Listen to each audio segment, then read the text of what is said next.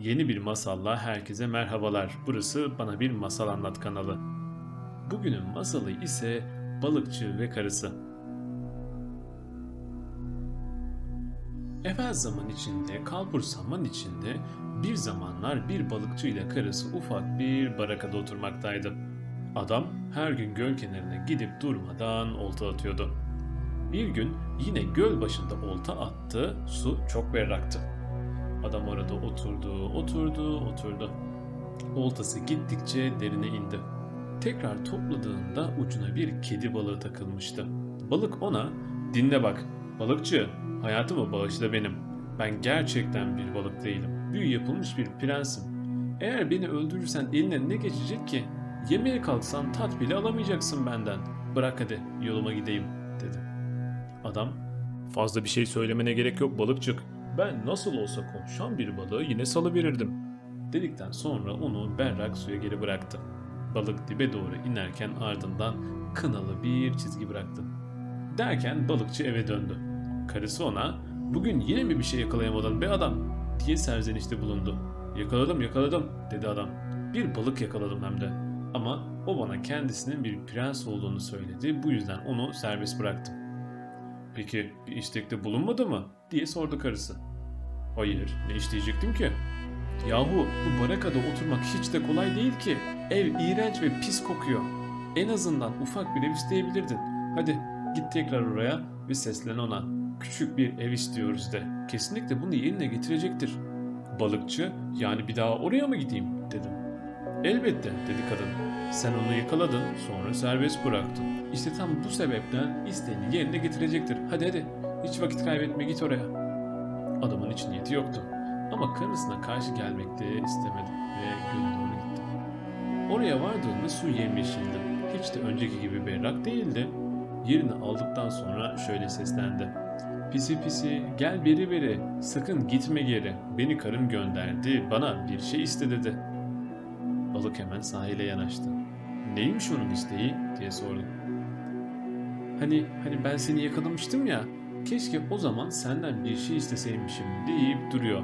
Kendisi artık barakada kalmaktan bıkmış. Ufakta bir ev istiyormuş dedi balıkçı. Karının yanına dön. O eve çoktan kavuştu bile diye cevap verdi balık.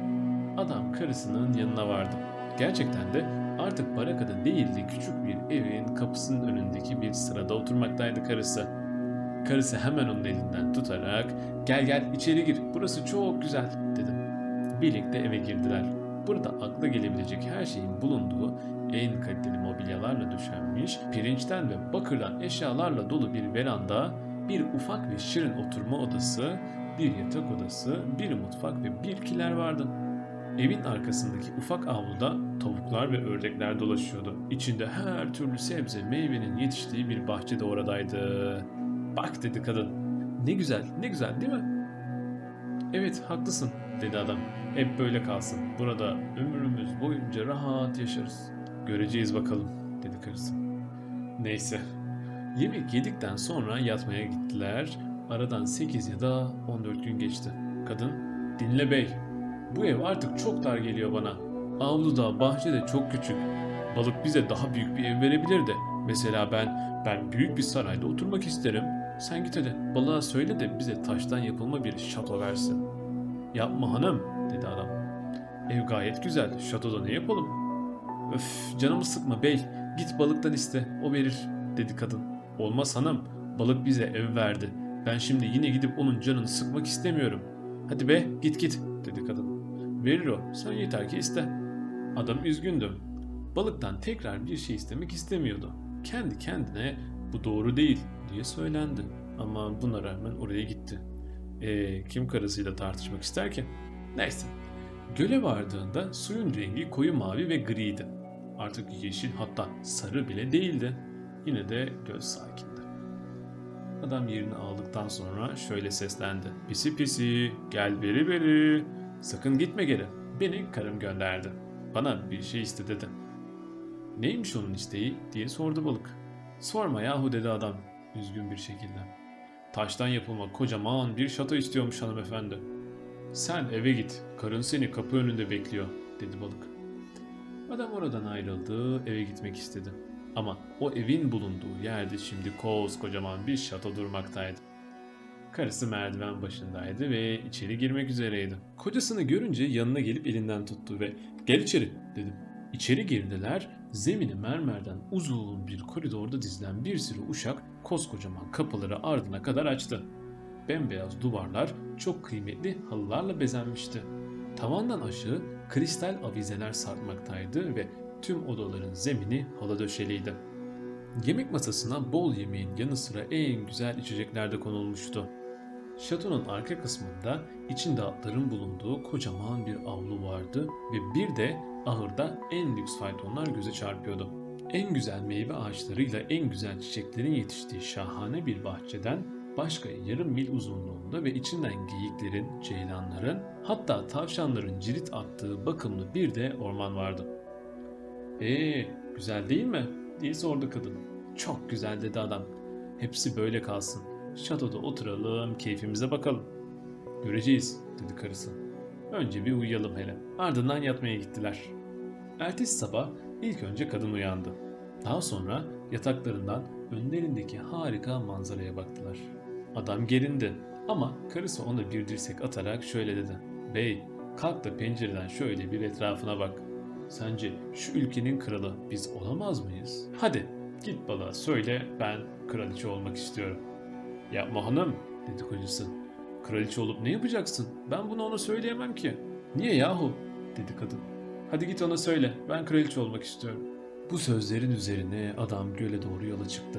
Karısının kraliçe olmak istemesine çok üzülmüştü. Bu doğru değil diye aklından geçirdi. Göle gitmeyi canı hiç istemiyordu ama yine de gitti.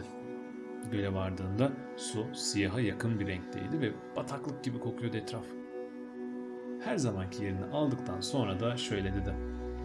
Pisi pisi gel beri beri sakın gitme geri. İşte karım beni tekrar sana gönderdi bana bir şey iste dedi. Neymiş istediği onun diye sordu balık. Ah ah sorma dedi adam. Şimdi de kraliçe olmak istiyormuş hanımefendi. Sen git eve o kraliçe oldu bile dedi balık. Adam eve geri döndü. Bu kez şato çok daha büyümüş ve saraya dönüşmüştü. Koskocaman süslü bir de kulesi vardı.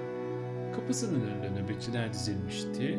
Ayrıca bando mızıkalı bir asker topluluğu da gözü çarpıyordu. Derken saray erkanının bulunduğu salon kapısı açılınca adam altın ve elmas işlemeli bir tahta oturmakta olan karısını gördü. Başında koskocaman bir altın taç, elinde de saf altından kıymetli taşlarla bezenmiş hükümdar asası vardı. Her iki yanında altın edilmesi boy boy dizilmişti. Adam bir an durdu ve karısını seyrettikten sonra iç çekerek ''Ah hanım'' dedi. ''Ne de güzel bir kraliçe olmuşsun ama artık hiçbir şey istemeyelim olur mu?'' ''Hayır bey'' dedi kadın. Çok huzursuzdu. ''Canım şimdiden sıkılmaya başladı bile. Daha fazla, daha fazla şey istiyorum. Sen git balığa söyle. Kral oldum olmasına ama şimdi de imparator olmak istiyorum.'' ''Yapma hanım'' dedi adam. ''İmparator olup da ne yapacaksın?'' Fazla konuşma be adam dedi karısı. Hadi git balığa söyle imparator olmak istiyorum ben. Kocası yanlış yapıyorsun hanım diye cevap verdi. O seni imparator yapamaz. Ben bunu ona söyleyemem. İmparatorun bir ülkesi olmalı zaten. Bir balık seni nasıl imparator yapsın? Yapmaz, yapamaz işte. Ne? dedi kadın. Sesi sinirlenmişe benziyordu. Kraliçeyim ben be. Sense sadece kocamsın. O kadar. Hemen gidiyor musun bakayım? Yoksa... Kral yaptığına göre imparator da yapabilir o beni. Hadi yol al. Ve adam gitmek zorunda kaldı. Gitti ama korkmuştu. Bu işin sonu iyi olmayacak. Çünkü imparator olmayı istemek artık ayıba kaçacak. Sonunda balık da bir yerde bıkacak yahu. Böyle diye diye göle vardı. Su simsiyah kesilmişti. Dipten yüzeye doğru yeşilleniyor ve pis kokuyordu. Hava kabarcıkları gölün altından üstüne doğru süzülürken rüzgar da bu pis kokuyu etrafa yayıyordu. Öyle ki adam bayağı korktu. Yine de her zamanki gibi yerine geçerek şöyle seslendi. Pisi pisi gel beri beri sakın gitme geri. Beni kraliçe gönderdi bana bir şey iste dedi. Peki ne istiyormuş diye sordu balık. Ah, ah sorma dedi adam. Karım şimdi imparator olmak istiyor. Sen geri dön dedi balık çoktan imparator oldu bile. Adam geri döndüğünde sarayı daha da büyümüş olarak gördü. Büyük bir kulesi vardı ve tüm saray süslerle bezenmişti. Kapı önünde askerler yürüyor, davul eşliğinde trompetler çalınıyordu. Sarayın içine girdiğinde kontuların ve düklerin hizmetçi kılığında hizmet verdiğini gördü. Som altından yapılmış koskoca kapıları açıp kapıyorlardı. Karısı altı arşın yüksekliğindeki altın bir tahta oturmuştu. Başında elmas ve yakut süslü altından bir taç vardı. Bir elinde hükümdarlık asasını, öbür elinde de kıymetli taşlarla süslü bir asa tutmaktaydı. Her iki yanında çift sıra halinde korumaları yer almıştı ki bunların en büyüğü 2 metre boyunda, en küçüğü de işaret parmağı büyüklüğündeydi. Tüm bunları gördükten sonra adam ürkek bir tavırla ee, hanım işte istediğin oldu. İmparator oldun dedi. Evet diye cevap verdi kadın. İmparator oldum. Adam bir aşağı bir yukarı tur attıktan sonra karısının karşısına geçerek bir süre ona baktı ve tebessümle Ah hanım iyi ki imparator oldun dedi. Kadın karşımda sallanıp durma be adam. İmparator oldum ama aynı zamanda papada olmak istiyorum dedi. Git balığa söyle diye de emir verdi. Ama ama hanım daha doymadın mı? Papa olamazsın ki. Çünkü bu Hristiyanları ilgilendiren bir mesele. Balık bunu nasıl yapsın? Kraliçe, be adam ben papa olmak istiyorum işte o kadar. Hemen git oraya ve bunu balıktan iste. Beni duydun. Ben bugün papa olmak istiyorum. Adam tekrar diretti. Hayır olmaz. Ben bunu ona söyleyemem. Çok ayıp olur diye. Zaten balığın da bunu başaramayacağını düşünüyordu. Kraliçe bu sefer bağıra bağıra çok konuşma be adam. İmparator yapabildiğine göre papa da yapabilir bu balık beni. Hadi git hemen. Ben imparatorum, sense benim sadece kocamsın. Hele bir gitme de göreyim diye de tehdit etti. Adam korktu ve göl kenarına gitti. Önceden sadece eşinden korkan adam şimdi kraliçeden de korkuyordu tabii ki ve göl kenarına gitti. Ama çok da utanıyordu. Titredi, yerinde tepindi, lakin yapacak hiçbir şey yoktu. Derken o yörede bir rüzgar esti. Bulutlar yoğunlaştı ve akşama doğru kasvetli bir hava bastırdı. Ağaçlardan yapraklar döküldü, sular coştu, taştı ve dalgalar sahile vurdu. Ta uzaklarda gemiler batmaktan kurtulmak için dalgalara karşı yol almaktaydı. Yine de gökyüzünün ortası hala maviydi ama yan kısımlardan müthiş bir gök gürültüsü duyuldu. Balıkçı her zamanki yerini alarak şöyle seslendi. Pisi pisi gel veri beri. Sakın gitme geri. Beni kraliçe gönderdi. Bana bir şey iste dedi. Neymiş istediği diye sordu balık. Sorma yahu dedi adam. Şimdi de papa olmak istiyor bu kadın. Git onun yanına. İstediği çoktan oldu bile diye yanıt verdi balık. Adam geri döndü eşinin yanına. Şimdi ortada koskoca bir kilise, etrafında da bir sürü saray vardı. Bizim adam onca halk arasında karısının yanına zorlukla geçebildi. Kilisenin içi binlerce ama binlerce mumla aydınlatılmıştı. Karısı altın giysilere bürünmüştü, eskisinden üç misli büyüklükte bir tahta kurulmuştu. Başında üç tane altın taç vardı, etrafına bir sürü rahip çevirmişti. Her iki yanında da sıra halinde mumlar diziliydi. Öyle ki mumların en küçüğü mutfak mumu, en büyüğü ise dünyanın en uzun kulesi kadardı. Bütün krallar ve imparatorlar kadının önünde diz çökerek terliğini öpmekteydiler. Adam tüm bunlara baktıktan sonra ''Ee hanım artık istediğinde oldu, papa sensin.'' dedi. Kadın ''Evet, papa da oldum.''